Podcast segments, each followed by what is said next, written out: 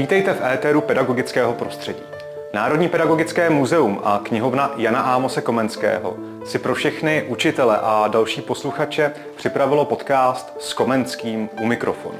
Tentokrát s Ladislavem Horákem, zástupcem Pražské konzervatoře a akordeonistou světových rozměrů.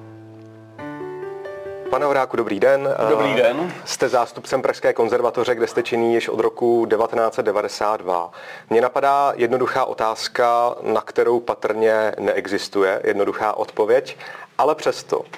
Jak se stát dobrým učitelem? Tak pochopitelně učitel to je životní poslání. Musí tomu být určitě talent, pochopitelně také vzdělání, ale my to na umělecké škole na Pražské konzervatoři máme ještě trošku jinak, protože tam učitel nejenom, že musí umět učit, a musí umět znát skladby a také se neustále vzdělávat, protože vznikají nové moderní kompozice, které potom musí žákům vykládat a také zavádět, hmm. ale musí být i určitým manažerem. To znamená, oni musí ukázat už během té školy, na rozdíl třeba od jiných středních škol, už tu cestu e, jejich uměleckého působení, ať je to hudebník, nebo zpěvák, nebo herec a už je trošku navést na to, co jednou budou dělat. Co jednou budou dělat? To mě vede k otázce, jakým způsobem eh, studenty, žáky vedete eh, i k vývoji mimo školu, protože po škole budou něco dělat. Tak by mě zajímaly nějaké jiné projekty. Tak my už eh, na Pražské konzervatoři chceme po žácích, aby právě ty mimoškolní akce si začaly vymýšlet, plánovat a realizovat. A pokud to přijde žák a řekne, já jsem si vymyslel, že zahraju tamhle třeba v Pedagogickém muzeu, uh-huh. a že tam mám tento program, udělám si takový hezký plagát, pozvu lidi, dokážu i pozvat přes sociální sítě, dokážu prostě další věci, dokážu si požádat třeba o granty, tak e, i my máme ten takový grantový systém, kdy ho dokážeme podpořit v tomhle. A hlavně to po něm chceme. Takže to je přesně to, co by měl ne, při tom studiu a při těch hodinách cvičení také dělat. Už se naučit to, co ho jednou čeká. Ano, samozřejmě. A to, co eh, ho jednou čeká, souvisí i s jeho postavením ve společnosti. Mě by zajímala mm, určitá společenská prestiž, doufejme. Eh, jak si cení společnost eh, absolventů Pražské konzervatoře? Tak já už učím nějaký pátek a vím, že se ještě vrátím těm učitelům. Myslím si, že právě i učitele už přece jenom získávají tu prestiž, jak to bylo kdysi dávno, uh-huh. že v té hospodě se zastavil pan starosta, pan farář a pan učitel, že jo, tam hráli ten mariáš a to byly jako důležitý lidé vždycky v té vesnici, v tým, či v městě. A stejné je to, myslím, i e, s hudebníky zpěváky či herci, které vychováváme, kteří určitě v té poslední dekádě, v těch posledních období získávají podstatně větší prestiž, protože oni už přece jenom jako mají ty možnosti i toho uplatnění třeba i v zahraničí. Uh-huh.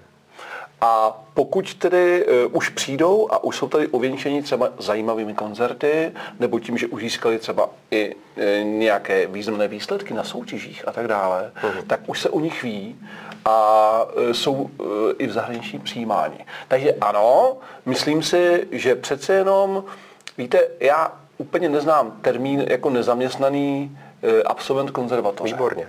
Takový termín není protože mají vždycky co dělat a můžou se uplatňovat v široké škále té kultury jako uh-huh, takové. Uh-huh. Hmm. Vaše zkušenost ohledně uplatnění, jaký obor eh, je nejvíc žádaný? Tak pochopitelně eh, nejvíc takhle.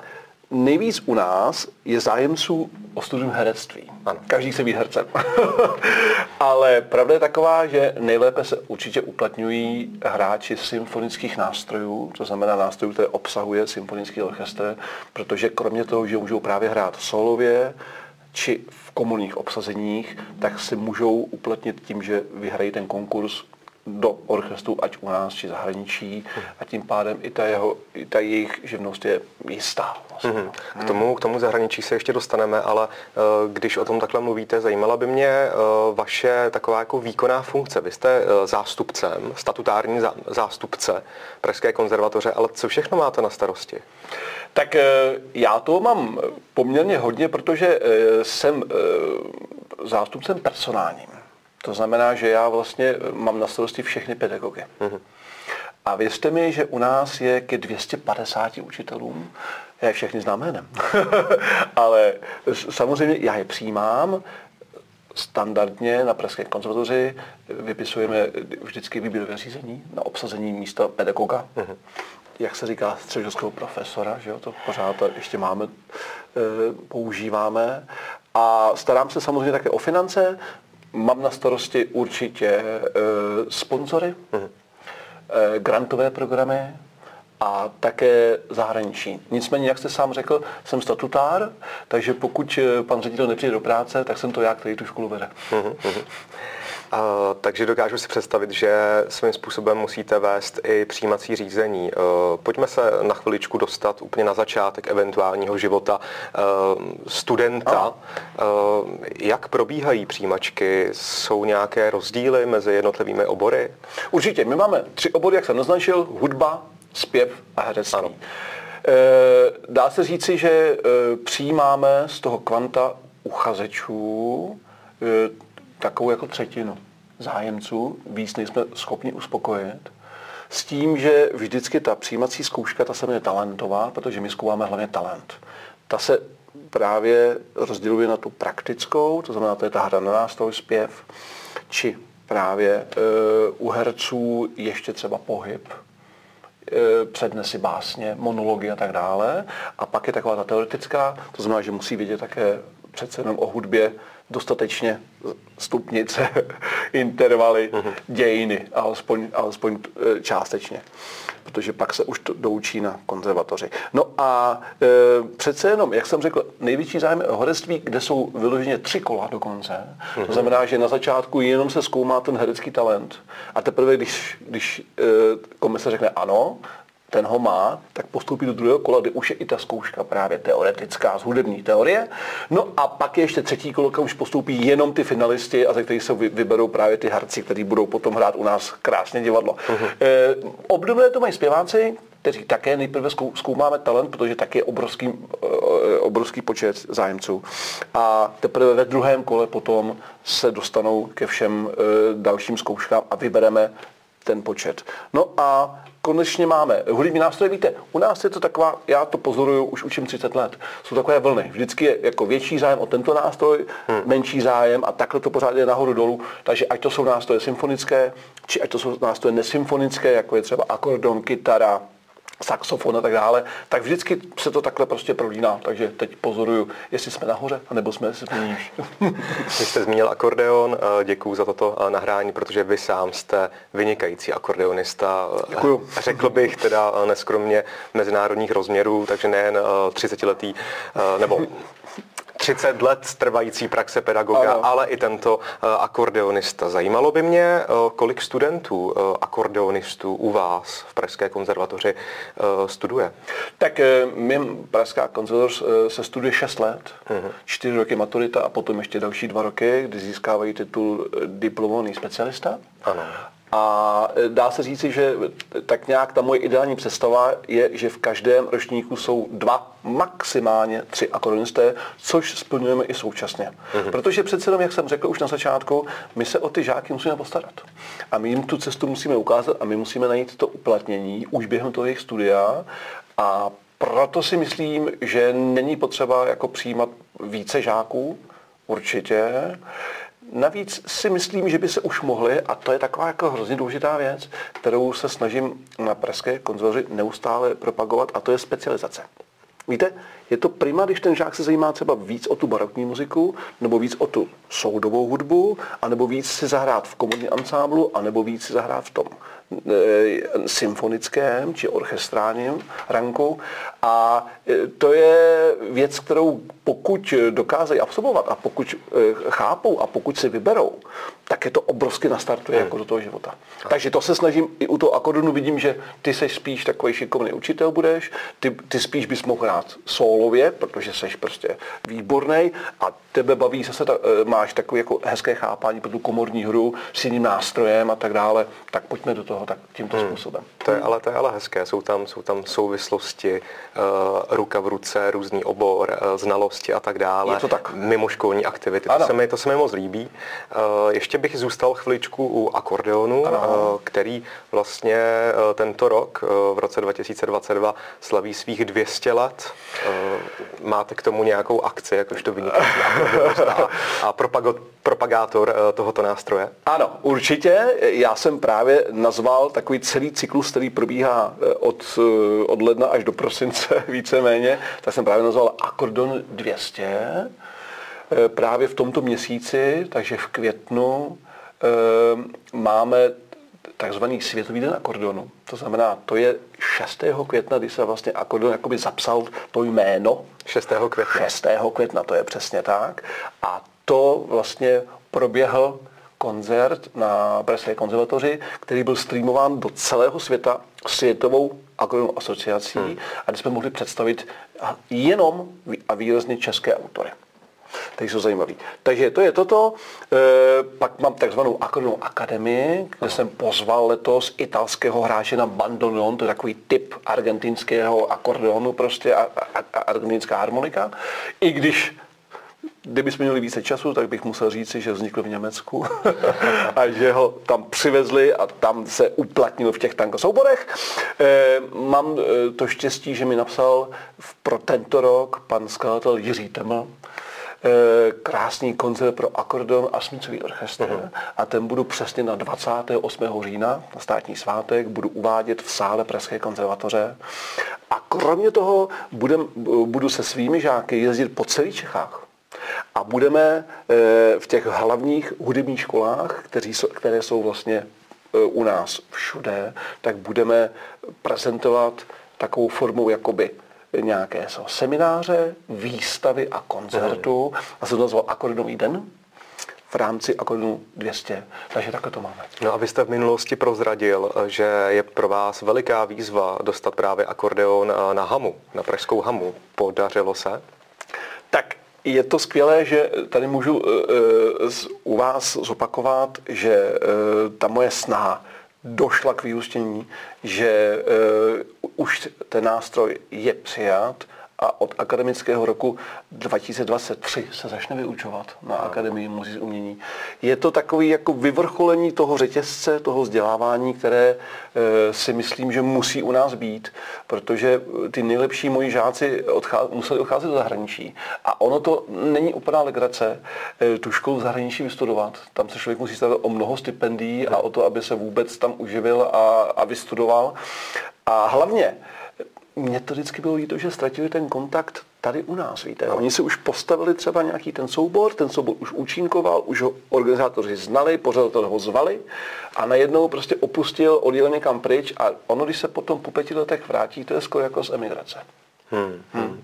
Takže mají anglický přízvuk, jo? Sice mají anglický přízvuk, ale už tady ztratili těch kontaktů je, a, a špatně se jim navazuje, protože i tady vznikla ta konkurence mm, těch let podstatně velká. Takže být tady potom je, je otázkou, že pak se může nahrávat v českém rozhlase, vystupovat v české televizi, oslovat autory, kteří napíšou skladbu, oni můžou prezentovat, premiérovat. Je spoustu možností mm. potom a už v ruku v ruce vůbec samozřejmě z Akademii muzických umění, kde právě kantoři, skladatelé, kteří tam jsou, velmi rádi pro akordeon píší. Hmm. Takže já se na tuto spolupráci hrozně moc těším. Hmm, tak to velmi gratuluji, to, to, je, to je úspěch. Uh, teď jste zmínil zahraničí, to mě zajímá, protože vy sám jste laureátem uh, několika, uh, několika mezinárodních soutěží, cestujete po festivalech v Americe, v Ázii, zmiňoval jste snad i Irák, když jsme se Dokonce. bavili v nedávné době, Evropu samozřejmě jste předsedou eh, různých porod, mezinárodních soutěží, takže je toho opravdu dost. Zajímá mě jedna věc, eh, a sice formování eh, studenta, mladého člověka právě v zahraničí. Co mu to přináší a vy jste zmínil, že i Pražská konzervatoř tedy podporuje studenta v seberealizaci takhle v zahraničí. Povězte mi k tomu prosím něco víc. Jedna věc je, že my máme na Pražské konzervatoři cyklus, který se jmenuje Pražská konzervatoř v novém století. A zveme pravidelně měsíc co měsíc zajímavé osobnosti, které k nám přijíždějí a které prostě vykládají, mají tady nějaký seminář, nejčastěji také masterclass, takže vyučují ty naše žáky, kteří získávají jednak vědomosti o té nové literatuře, ale i o té nové metodice, která se neustále v každém nástroji vyvíjí. A navíc získávají i v tomto prostředí cizojazyčným, pochopitelně, e, kontakty. Takže pokud potom se chtějí rozjet například na nějaký programy Erasmy, anebo vůbec studovat do zahraničí, anebo naštívit nějaké festivaly a centra, tak mají tu možnost třeba tímto způsobem. Další věc je, že Pražská konzervatoř spolupracuje pravidelně se školami po celé Evropě. Hmm. A zmíním se teď o hrozně moc zajímavých, třeba my máme podepsanou spolupráci s peruánskou limou. Prosím vás. Takže skutečně naši žáci a pedagogové, jak se domluvíme, jedou nějaký čas tam, tam mají koncerty, tam hrají a, a naopak zase pokud peruánský umělec jede kolem Prahy, tak to nás zastaví a my mu moc rádi uspořádáme koncert a v rámci toho také setkání, pochopitelně. A nejčastěji, a to mám na starosti trošku já, a to je taková moje srdeční záležitost. Mm-hmm. Máme spolupráci s největší hudební školou na světě, to je New York Steinhardt University v New Yorku. A tam teda každý rok jezdíme po každý tam berou nějaké jiné žáky mm. a tam získávají také obrovské zkušenosti v New York. No. Takže a naopak zase e, zveme žáky z New Yorku sem a také pedagogy, kteří třeba jsou potom u nás v porotě, kterou pořádáme třeba na Pražské konzervatoři. Mm. Takže víceméně ano, je to hrozně moc důležitý a já jsem se teď nedávno právě vrátil z praxe z německého Trossingenu, což je u Stuttgartu, což je škola, kde se studuje jenom akordeon, jenom akordeon, taky foukací harmonika tam je a všechny typy. A e, e, ty moji žáci, kterých jsem tam vzal osm, tak ty jsou úplně nadšený, co tam všechno viděli.